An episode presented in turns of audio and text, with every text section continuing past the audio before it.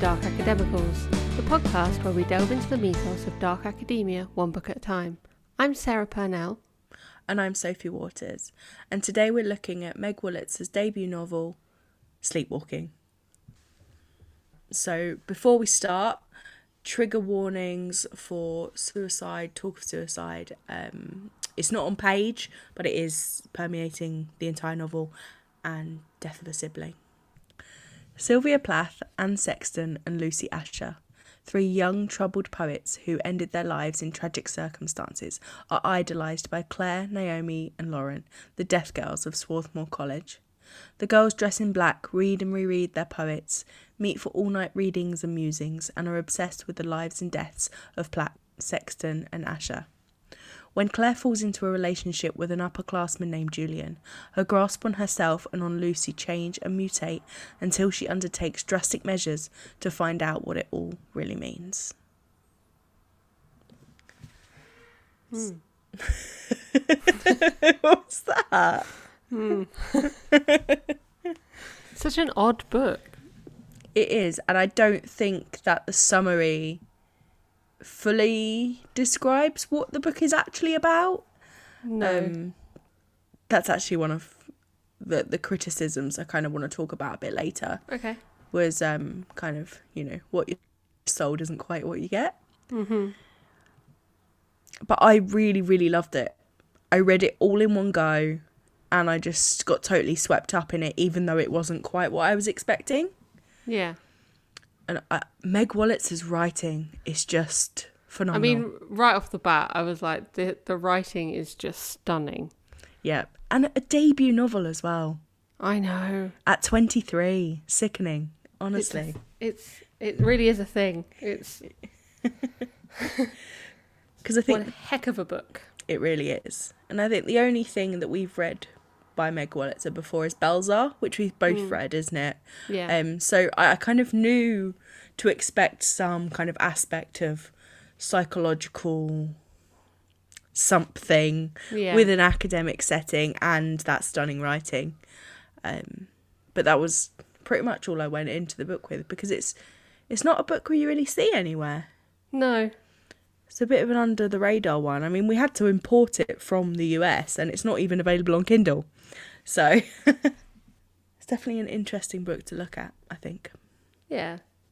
So, as ever, we are going to look at what makes Sleepwalking a Dark Academia title, if it is in fact a Dark Academia title. Mm.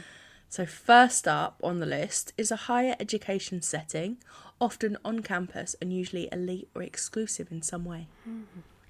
Yes, but no. It starts off that way. It starts off strong as a Dark Academia title Yeah. for me, like in general. Same here. Yeah. Um, because although I mean, there's not a strong sense of place with Swarthmore as a Mm. as an academic setting, but you you feel it because the characters are so engrossed in their particular subject. Yeah, there's lots of time spent in dorm rooms, in libraries. They kind of have, you know, like all night poetry reading parties in their in their dorms and it's it is that very kind of enclosed academic setting at first, isn't it? Yeah, But for probably what two thirds of the novel, we actually head from Pennsylvania to um, Long Island. Long isn't it? Island. Yeah. yeah, to the beach. Um, in a in a kind of well loved house on the beach. Um, and the the vibe of the setting changes completely, and I think that is the stronger setting, isn't it? yeah. um, there is a there is a contrast between the two, but I think it does take away that element of dark academia by moving moving the setting. It's a lot more fresh, isn't it? Yeah, I mean, I think potentially you could get away with it if she was still kind of studying in like the same Mm-hmm. sense that in the secret history we have the group move to like the uh, is it Charles's house Oh, summer house, yeah. the summer house um but it's still they're still kind of obsessing over like the Greek stuff and whereas here even Yeah. though she's still obviously preoccupied with her subject it's kind of moved more into kind of this psychological exploration of the self rather Yeah. than the subjects yeah, it's very internal, isn't it? Yeah. Because I mean, like Swarthmore is like a really is a private liberal arts college, all kind of mid eighteen hundreds. It's got all of the the bare bones of what it should be, and then we kind of get ripped away from it. Yeah. Um, so I was actually a little bit disappointed, but never mind. And I guess that carries on into old Gothic architecture because we don't really get any physical descriptions of the college, do we? No, no, not really. But I Yeah. kind of as Go on, yeah, I just kind of end up filling it in, don't you? You kind of yeah, you kind of get like this sense of it without it Mm. ever being explicitly told to you what it is. yeah, You kind of just fill it in with your mind from like your previous knowledge of similar settings. yeah, yeah. I kind of just filled it in with like the old traditional fancy New England colleges, Yeah. uh, with the kind of very clicky kind of um, student base and the kind of fancy drawing rooms of paintings and yeah that's kind of how i filled it in but we don't really know and then the beach house is a traditional beach house isn't it very kind Yeah. of warm and worn and well loved it's like there's there's life in there but also like sadness and Yeah. grief in in this house um which again have those like elements of dark academia in the atmospheres of the house but i just don't think it's the right location No.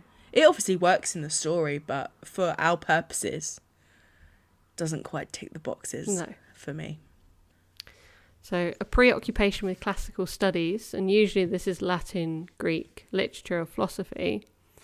Um, not necessarily classical studies, because the poets that they're kind of, they're not even necessarily studying them, they're just obsessed uh, obsessed with them. They're not, yeah they're, they're all quite recent in terms of literature. yeah. I actually looked up kind of obviously so Lucy Ascher is Wolitzer's kind of imagined poet and she is the main poet that is focused on by Claire. But Anne Sexton and Sylvia Plath are both confessional poets. Hmm. And I think that is a very different type of academic study, isn't it? Yeah. So as opposed to if you were studying Keats or Blake, they would be the classical Yeah. kind of poet study, which I think would fit in more clearly. But you know, I mean, Plath lived in the fifties, forties, sixties, like that mm. area. Area? That's not a word. she kind of lived and worked in that era. I'm not quite sure about Anne Sexton actually. No, I'm not 100. I don't think I've ever read her. I think what I thought was interesting, and I think we'll probably touch more on like the kind of like female perspective and feminism later, a bit more in depth. Mhm. But the classical studies as a whole are a very male space. Yeah. And I think to pick these particular poets was a very um, clever choice because it's a very female space. It's a very like yeah. the female experience, um, hmm women's pain. Yeah. And I think before that plays kind of yeah, just before it before it just was it was invisible. Like it didn't Mm, have a voice, yeah. and it's only in like recent decades that it's actually been given a chance to say its bit. Yeah, I agree. I think that kind of female focus as well plays into um, how they are, how the three girls are seen on campus. So they're called the Death Girls because these three poets, they all were very troubled and they all committed suicide. And the girls dress in black and they kind of unintentionally at first imitate their poets and I think that's that way that they're criticised. They're ostracised, aren't they, by their classmates, by the teachers, by their parents, and I do think that is a commentary on like the feminist aspect, isn't Yeah. it? The kind of um, sidelining a female experience. So it's a very clever way to turn that academic study into a female focus, which I did Yeah, really appreciate that. So next up is murder. And there is no murder. no, but there is Death. not yeah there is a lot of death not not on page um but there are you know talk of the suicides of the poet and um the death of a sibling and that's kind of present throughout isn't it and the, and Yeah. the grief as well the grief is almost a character Yeah. in the novel itself i thought it was interesting actually the way she way Wolitzer took Claire's imitation of Lucy. She didn't actually make Claire suicidal or anything. In, in fact, she says several times, you know, although I follow Lucy's journey, like I've never got to that point. That's not where I am. No. She's like, I feel lots of the things that she feels, and I'm very depressed, and life is very empty, but I've never considered that. I thought that that was a really interesting choice Yeah. because I was expecting it to go into that in that direction of her mm. following in Lucy and Plath and Sexton's footsteps. Yeah. So there's not obviously the the expected aspect of some form of murder, but uh, yeah, there's definitely a lot of death, and I suppose depending on how you view it, you could argue that the women that took their lives in this book, even though it's not on page, like they were failed in some way. I'm not saying they obviously weren't murdered, Yeah. but they were failed in some way that led them to that. Yeah, and even the even the girls themselves to an extent, really. Um, Claire especially because we don't really know much about Lauren and Naomi, even though they're supposed to be also a focus of the novel. But Yeah. like more on that in a minute. um, because she is continually failed by her parents, isn't she? Yeah. um, she's pushed aside and ignored and told to kind of buck up and stop being obsessed instead of actually getting to the root of what's going on. And I think if Claire's kind of mental state was different, that could have led her to the same position as um, the three poets. Yeah. And I think that's kind of drawing in the community that Claire has, even though it's very small. She has her two friends. She has um, Lucy's parents. She has Julian. She has Julian. and they're all kind of keeping her on the on the other side of the line, aren't they, really? Yeah. and it, it kind of suggests I don't know a huge amount about Anne Sexton. Um, I know a little about Plath, but they didn't kind of have the same support system. No. So yeah, that basically does lead into the fact that there is in fact a dark, moody, and or haunting vibe. Definitely. This book And is haunted. It like is it's haunted. Yeah, It feels haunted. And I think yeah, she even um she even when she's at Lucy Ascher's house in her Mhm. bedroom, I think there is a moment, isn't it, where she kind of acknowledges that perhaps the the ghost of Lucy or like the feeling Yeah. of her is kind of gone because she's more superior to it now. And I, I, it's, I, I kind of got that it was just her obviously moving through her Mm. Kind of like mental awareness of where Yeah. she was and who she is. But it was very clever yeah, because when she first moves into the house, she's she's like Lucy, Lucy, because she hears or feels some feels something, and then when she Yeah. moves into Lucy's bedroom, she eclipses it. It's creepy, but she wasn't creeped out because she was so involved, yeah, so kind of entangled with the idea of Lucy, especially at this point that she's you know living in her house. That it it was haunting as a reader, but not for the character, and Yeah. that is skill. I, I want to read everything of Meg Wolitzer now because her writing is just so clever. yeah. Hero worship of a particular figure or author. I reckon we can say yes on that I one quite comfortably. Big tick on that one. Um, we have already talked about that, like kind of hero worship of those three poets. But I also think there is a clear worship of Claire on Julian's part. And then also of her friend, is it Na- Naomi who goes to Julian and is like, "Why? Why are we attracted to people like Claire?" Do you know what? Like when she says, Yeah. "Can you please help?" Like, why are we drawn to people like Claire? I can't remember which which of the girls it is, but Me neither. because we don't we don't get to know them at all. They're not really No. distinct characters in a way, are they? Not really. Um, but yeah, there's yeah, there definitely, and then all, and then I suppose as well, uh, Lucy's parents kind of come to not necessarily hero worship on the same level, but Mm. they definitely hold her in quite a high position for what that Yeah. she's done for them. yeah, she's kind of filled the gap of Lucy, hasn't she? Yeah. Yeah, she kind of steps into that role, fills that gap of Lucy, and almost gives them a second burst of life. Yeah, And they're very, very grateful, and they kind of accept her into that role without really questioning it. Questioning it. I also think it's really interesting that we start the book with Julian. I thought that too. because I was really surprised. I, I didn't expect that kind of that kind of start, and in fact, he talks about being drawn to her. Yeah, I think it definitely. At first, I was a little bit, um, definitely like taken aback by that. Mm, yeah, But then it does put Claire in that focus of like being someone who is idolized as much as she idolizes someone else. It gives you that lens from the Yeah. beginning.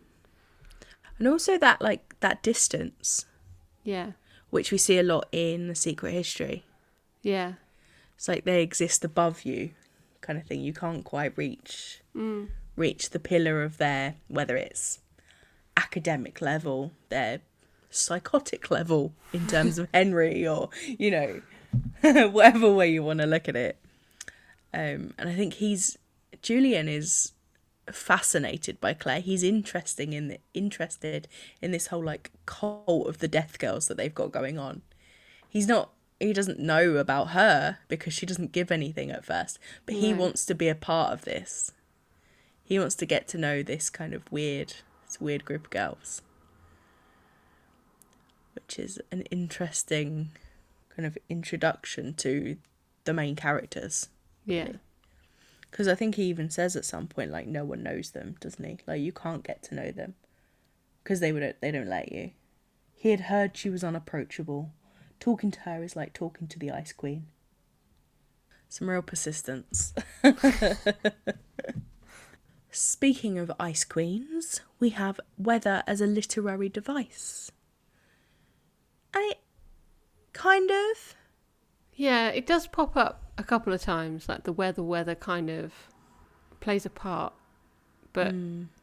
it's not in the kind of same sense in like again in like the secret history the way the snow has a big impact on everything.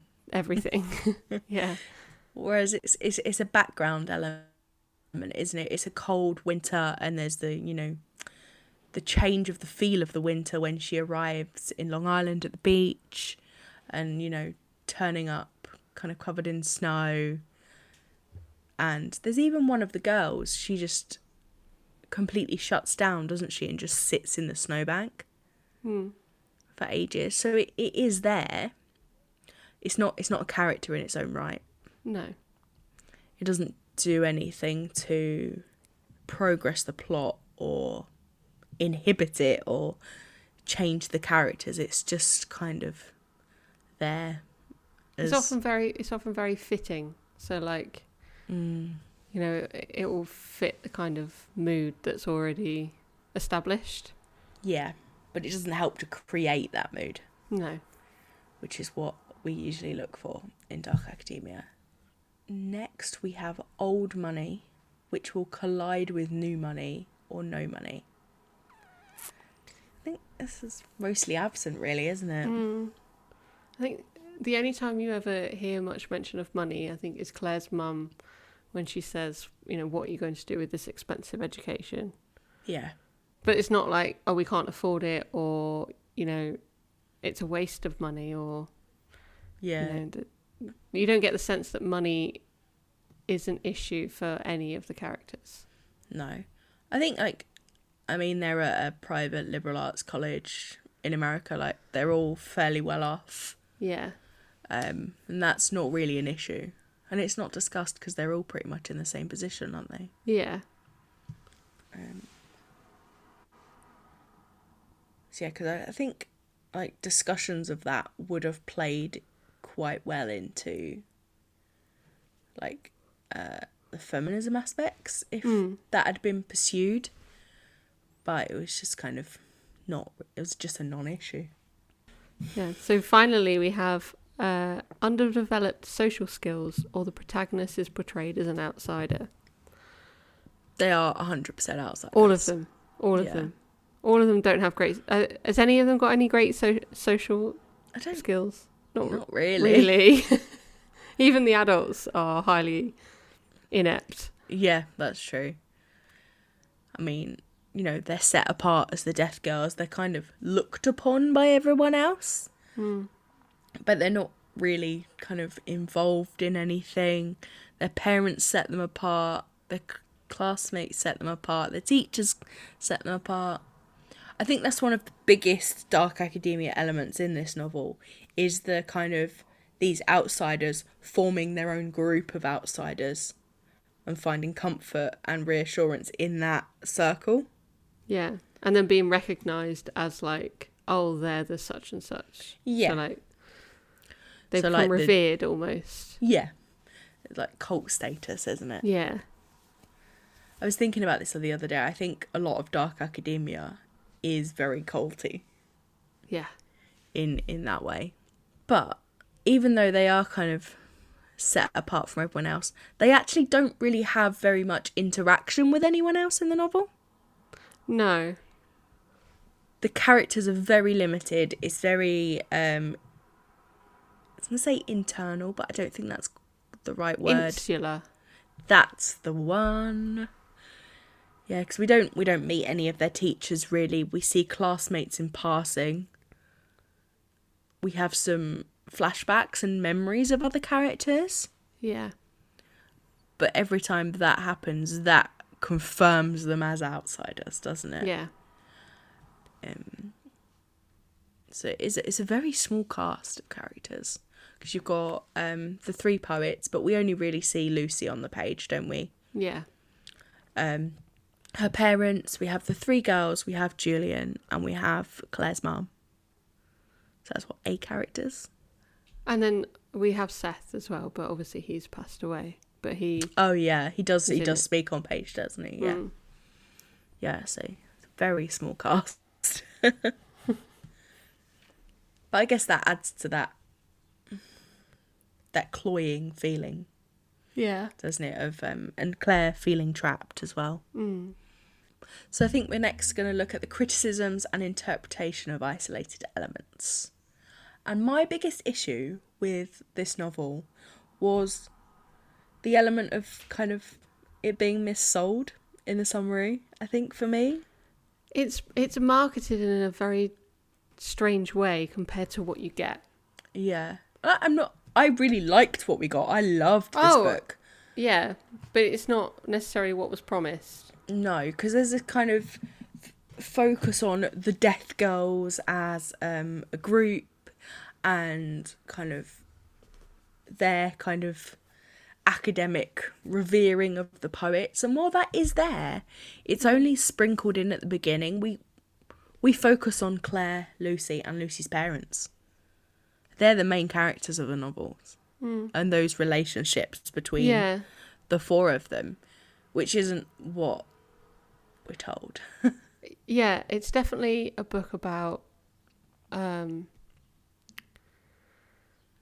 the child-parent relationship. yeah.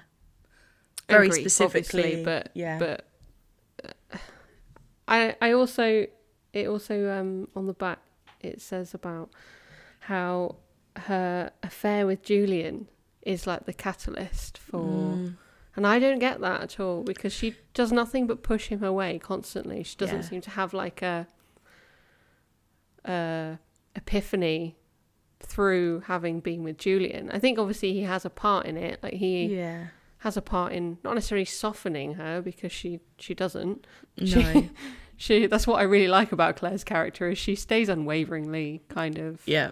stoic and quiet and she has to come to her own realizations. She Yeah. has, she learns her own mind, but that's not at the fault of a guy. Not No, fault, it was- not the I- doors of a guy. The um I got more of an impression that it was from actually the conversation that she had with her with the other two. Yeah, Uh, But when they were saying like, "Oh, we've all been through this, and we kind of we did this to kind of get through it. Maybe you need to do the same thing." And she goes, "Aha, yeah. I So shall what, do that." What they did is they kind of stepped into the lives of their character in not their characters, their poets in a way. Um, they saw the real life elements of those poets and that kind of allowed them to kind of fully realize their relationships with them and kind of pulled them back from the brink in a way Yeah, because I can't remember which girl was obsessed with Plath, but she went out to Plath's family home and kind of stood across the street and watched Plath, Plath's mother take in the food shopping. yeah. And the other girl went to visit Sexton's grave. What year is this supposed to be set in? Because I looked at this because it was published in 82. right, so it's that kind of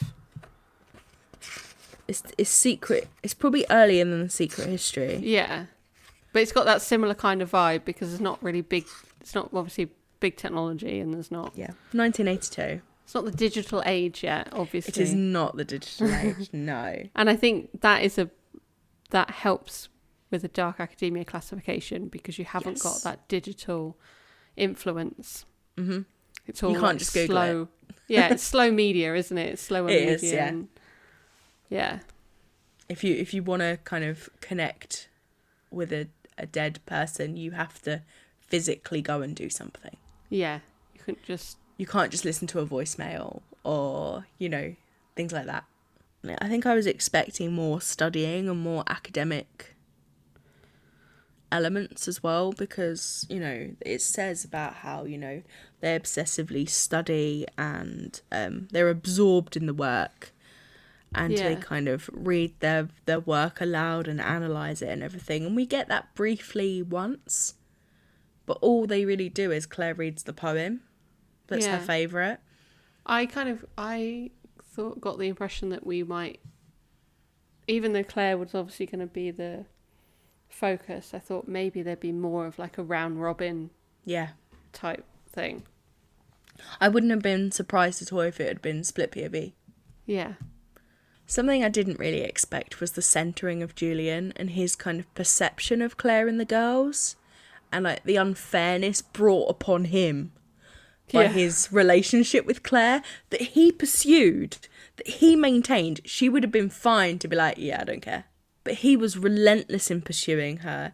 He kept kind of forcing himself into her life, and then when she disappears off to the Aschers, she doesn't tell anyone, she just leaves um, and refuses to answer his letters. And Claire's friends have, you know, agreed not to give him any details. And he just whinges about it all the time about how unfair and, you know, how much he's been ruined by the Death Girls. Whereas it was all entirely his choice. Yeah. And it, But I think I find that on the flip side though, if if it wasn't for his persistence, where would where would we find Claire in the end? yeah, I think she probably She'd would be have left. fine. Yeah, but I think he kind of expedites the whole Yeah. I mean, she even says like his turning up kind of like not necessarily ruined it, but kind of burst the bubble Mm. before she was necessarily ready. But she was getting there, wasn't she? She Yeah. was starting to think about going home and that her job had been done and they were, you know, Yeah, that Lucy's parents were kind of living their life again without her. yeah, I think it, it would have it would have happened. He just pressed the go button, yeah, basically. And I found like it hard to kind of pinpoint like the passage of time. Like how Yeah. how long was she there? Like I don't. I know they mentioned at one point like, oh, it's only, it's been two weeks, and I was like, what? like, it feels like it. Surely it would have been like a month, two months. It's, It's really hard to pin down the passage of time, and I guess that's kind of reflective of that. That brain fog bu- bubble, isn't it? yeah, Like when you are, you know, in that depressive state, that the passage of time is different, and Yeah, everything everything moves Yeah, differently. Time passes really fast, but really slow at the same time. Yeah. And I think that is cleverly res- reflected in that. But it was a little bit baffling to read it as as a reader. Because when Julian does turn up and he's like, no, I mean, yeah, we'll talk about Julian anyway more in in a bit, but mm. he says, well, she has to go back to school now. It's like, well, Yeah. surely, in my head, she'd been there for like three months. And I was like, Exactly, well, surely like, she'll have done to deal. defer a year. Yeah. Yeah. yeah, but I think it it I think it may have only been like 2 to 3 weeks. Mm. It's a long time for um not a long time even for Lucy's parents to suddenly get over this death that they'd been struggling with for 3 years. Yeah. Just with the presence of another girl in the house like yeah, it was an interesting choice of time passing, I think. Did you have any other elements that you wanted to discuss? I think mainly it was just the. I just really liked how it kind of highlighted the fact that women's existence is still kind of belittled or brushed aside, or even when it's plain as day, like this woman is in pain and suffering, it's still misunderstood or misconstrued as something that it's not. Like a woman's not allowed to have like an ennui situation. Do you know what I mean? Like that she's not allowed Yeah. to feel like a existential crisis in the same way that a man can. Yeah. It's melodrama, isn't it? It's Yeah. um Oh, hysteria. Yeah. The classic hysteria. It's when um Naomi's talking to Julian and Naomi's like talking about her own kind of relationship with Plath because that's Mhm. her poet. Um and she's talking about what Plath did and then eventually how Plath took her life and he and she says, I can't believe you don't know this already. I thought everybody our age did. Maybe it's a universal female thing. And then Julian kind of he's like, No. He says, I'm not sure about that. And then um, it says he knew many women who didn't reserve special places in their hearts for a favourite doomed poet. He didn't think it had to do solely with being female. It thought he thought it had to do with being alone. Maybe women felt alone more often than men, or maybe women just let it show more often. Like again, he kind of puts the focus back on himself. Like, well, maybe they're just more open about it, but uh, poor me. I don't know. I just Yeah. I thought it was clever because at the one hand he's sympathetic and he's sensitive and he's obviously really interested in what Claire or Naomi or whatever have to say, Yeah. but he always manages to kind of not invalidate it, but It is kind of invalidating. I it, though. suppose Because Naomi has said this is a female experience and he's saying, Oh no, you got that wrong. I think it's more like this. yeah. You know? Everyone feels like that. It's not just about you and and Yeah. then makes it about himself. and says, You're wrong. Yeah, I suppose so. I suppose we can kind of look at Julian's character a little bit more deeply. I think that he's an interesting character. there is more to that. I do think he's an interesting character in the sense that a lot of the time we're kind of forced to see it from his perspective, which Right. from a book that seems to be centered around a lot of like female experience is really interesting. Do you, does that make sense? Yeah. Yeah, because that's one of the first thing that kind of made me shocked by the novel was Julian centering. Yeah. and I I didn't expect it. I didn't uh, I didn't want it almost. Yeah. I, f- I definitely felt like that too. But it does divert the perspective.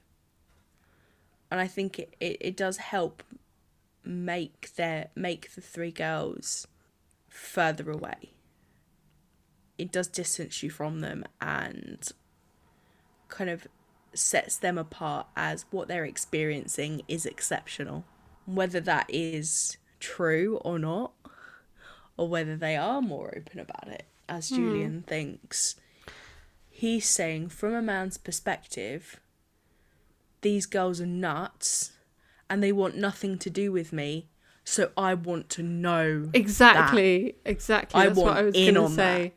It's that thing of like wanting the unattainable, isn't it? It's like this person is emotionally unavailable and also, for the most part, physically unavailable because Claire is often described as, even when they're in bed together, as still tense and like he can feel like the coiling of her muscles as though, Mm. you know, she just won't relax. She's always like restless.